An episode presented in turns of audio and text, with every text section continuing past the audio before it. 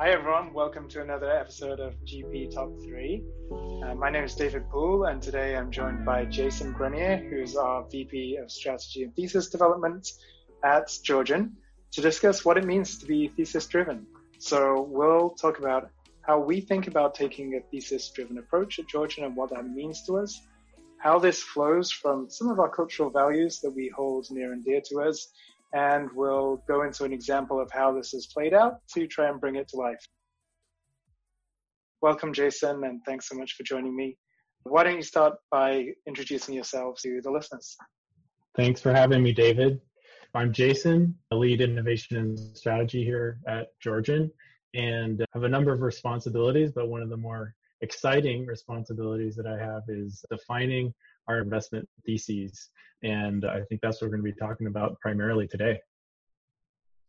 Yeah, so I have to say, when I was working in, in software, I'd often see that different VCs would come out with these thesis papers and think to myself, you know, that kind of looks just like a, a technology like AI or a business model to me.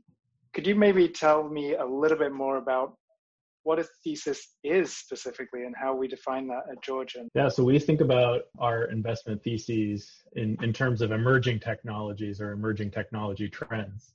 So, in many ways, it's uh, kind of a horizontal technology that can apply to uh, a number of different markets or, or verticals. And usually, these trends are, at least the adoption of those technology or those technology trends, is driven by societal trends and in some cases external economic uh, factors. And uh, just as an example for for Georgian, currently our primary uh, investment theses are on applied AI and machine learning, conversational AI and natural language processing, and trust, security, privacy, fairness, transparency, and technologies that would enable companies to build trust with their customers and within their ecosystem. That's fantastic. What's what's an example of how the technology has gone from kind of emerging, then widely adopted, and then almost table stakes? Yeah, well, cloud computing is probably one of the more obvious examples that we've seen historically. That actually caused a lot of or led to a lot of opportunities in the software ecosystem. You have kind of the confluence of data and insights and analytics and, and AI being able to really drive uh, value for, for businesses. There was, as a, as a result of kind of the technology behind cloud computing, there was a need for new business models, the SaaS uh, business model, and this ultimately has really led to opportunities around AI as well because of the consolidation of uh, data combined with all of the developments around machine learning. So that's one that we're probably all familiar with, acutely aware of in the current times that we live in, as we all are using, you know, probably a dozen different cloud-based technologies every single day, all day long. You and I have often gone back and forth in the past talking about how the need for companies to stay ahead of these trends is, if anything, accelerating. Things are moving faster and faster, and there's more technologies than ever to keep an eye on. So, what is the advice that you would typically give to startup founders about how to make sense of all of these different emerging technologies? And how does Georgian specifically provide services to our companies to help them adopt some of these technologies?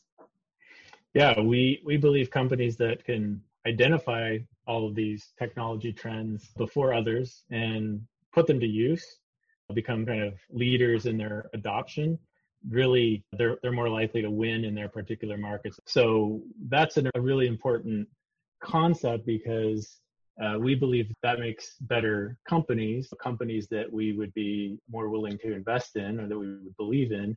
But we also apply this kind of to ourselves and are constantly trying to reinvent ourselves and disrupt ourselves and apply things like machine learning to our internal processes.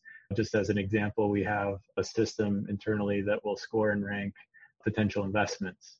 So we we try to adopt these things to the best of our ability as well. That's also important for companies in our portfolio that are already, you know, part of the Georgian family, if you will, we have an impact team and ops acceleration team. They're really there to help with the adoption of those technologies and to help build differentiation around those technologies in the products that they offer and in in some cases also helping them kind of design a go to market that would align with the introduction of those technologies. That's a really important point. We believe that in general the world is increasingly connected and complex. Again we've seen some of the results of that in recent weeks and and so figuring out what the impact of a new technology might be on your product, on your customers, on the entire ecosystem that you're that you're part of is is a difficult thing to do. It's a difficult thing to understand. Uh, but if you can, it definitely gives you an advantage relative to others. And things are moving more more quickly to your to your point, David. You know, there's a lot of different reasons why that's happening, but you can see some evidence of that from the machine learning side of things. Things like AutoML which will help kind of build machine learning models and optimize machine learning models and essentially help these models self-learn and self-improve over time, kind of in a, in a sense cutting the humans out of the loop. That's given us a lot of velocity that we didn't have otherwise. It gives us better performing models. It gives us the ability to iterate and improve more quickly. A lot of the technologies also have actually given us better performance than humans in some cases. So in the in the realm of NLP and uh, speech recognition, we have speech recognition, question answering systems, et cetera. Watson, the, the one Jeopardy. Um, these things are just advancing well beyond what we even imagined or, or predicted uh, a short short while ago.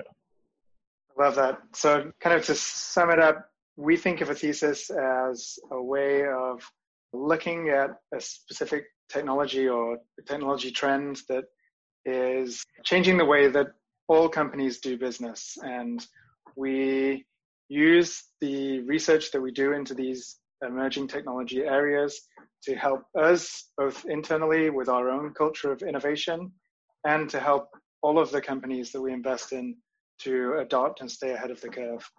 And I think that's kind of sums up what we mean by a thesis, but hold on though, because we also say we're thesis driven and we're referring to one of our cultural values, which is thesis driven. So that kind of feeds into our use of hypotheses and testing them and constantly uh, kind of assessing different thesis areas. But maybe you could talk a little about some of our cultural values and how they kind of feed into why we take this thesis approach. Yeah, absolutely. In many ways, it's the driving force behind the thesis identification process, the, the investments that we make, the ecosystem that we've built around ourselves, and how we help our companies. So, yes, being thesis driven, being top down, being inquisitive and strategic and deliberate, basically formulating hypotheses about everything, not just about uh, a company and its position in the market, but about what we do and how we do it.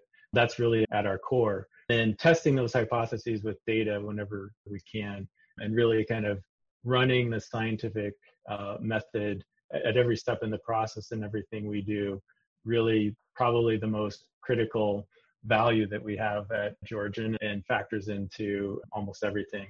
And that kind of uh, is related to a second value that we have, which is around the long term view. You can't really have a culture of innovation if you don't have this longer term view because you need to run experiments, sometimes multiple experiments in, in parallel. Uh, you have to have multiple hypotheses and test them and draw conclusions. We try to create a culture that allows for failure, that allows for experimentation, knowing that in the long term, we will make a scientific discovery, knowing that we will improve the model, knowing that we will be able to identify uh, a right market or zero in on the winning characteristics of companies within a vertical, understanding that and also being willing to take a big risk and think outside of the box and do things completely differently again ourselves but also helping our companies think in that same way and maybe de-risk some of those experiments that our portfolio companies would do by leveraging our impact team, by doing an advisory engagement, doing a, a workshop, or joining together, joining forces, and doing a hackathon. That all leads to kind of the third cultural value I wanted to talk about, which is really respect for the entrepreneur. We see the entrepreneur as the ultimate experimenter, right? The person that's on the front lines that is doing the hard and valuable field work taking on more risk than any of us so there's a lot to be learned from from that and definitely demands respect and definitely deserving of the value add services and products that we can provide to kind of smooth the journey and increase the probability of, of success. So try to be very customer focused and from the georgian view the entrepreneur is our customer. Yes yes. Couldn't have said it better. I think one thing that comes out of that, perhaps for me, is how strongly the, the culture of innovation and testing just kind of knits everything that we do together. One of the things that you maybe don't get the luxury of if you're not taking a long term view and not kind of constantly innovating and trying new things is in building a wider ecosystem and developing relationships with different organizations who have uh, different skill sets to bring who might not necessarily be a productive relationship in the short term or might be, but taking that long term view allows you and your team, especially, to get to these bigger challenges and these larger and deeper thought processes than you would otherwise. So maybe if you could bring this to life with an example of, of how that's gone for, for you with one of our thesis areas. Yes, so I didn't mention it at the beginning, but I'm a computational linguist by training, and so I spent most of my career building speech and language processing systems and applying human in the loop machine learning. Uh, so I'll use that one as our conversational AI thesis as as an example that's near and dear to me so yeah we have this thesis that in its original form was focused on on messaging and the adoption of messaging as a channel for customers the addition of automation to messaging resulting in chatbots and automation of some aspects of of the conversations that you have with users with the real value being being able to communicate with those customers in a personalized manner at scale kind of developing that thesis over the years, we really understood that the applications of some of the technology, the models, the machine learning models behind it uh, was broader. So seeing opportunities to apply natural language uh, understanding, uh, speech processing, speech recognition, et cetera, to language data more generally was quite interesting. And so in some sense, the scope of that thesis naturally expanded some of the drivers that we saw behind that thesis were some advancements in, in machine learning and deep learning algorithms, representation learning in particular, that allowed us to beat some of the performance standards that we had seen historically and enable a lot of things, including really, really natural sounding speech from Siri, dialogue management and dialogue processing that you get through your conversations with Alexa, and just better understanding of text more generally. That was one key kind of technical ingredient that went into that thesis. At the same time, we saw a massive increase in the volume of digitized language data, both text and speech. We saw cloud based machine learning offerings and centralized data processing that would allow you to make sense of that data and extract value of it from it and really build more compelling experiences for users that were you know based on language and as i mentioned before this kind of universal move to mobile that gave rise to the desire for on the go communication so that was kind of the original uh, version of our, our thesis or focus of our thesis but you know what we're seeing these days is the proliferation if you will of the channels or modalities for communication and interaction so you have things like AR, VR, you have haptic interfaces, you even have some brain interfaces. Again, we've disrupted our own thesis and our own thinking around that space and are in the process now of widening the scope and actually really excited about an investment that we made recently in a virtual reality based coaching application platform called Strivr, where not only do you have the kind of the visual interaction as an important part of the of the experience that they deliver to uh, warehouse employees and other types of employees, but there's also that language component. So it calls for some of those earlier technologies that I mentioned to really understand the dialogue and assess the quality and effectiveness of communication that's happened in, in that virtual environment. That's kind of been the evolution of that thesis along the way. Tell me in 30 seconds or less what the NLP Center of Excellence is and why we're excited about that.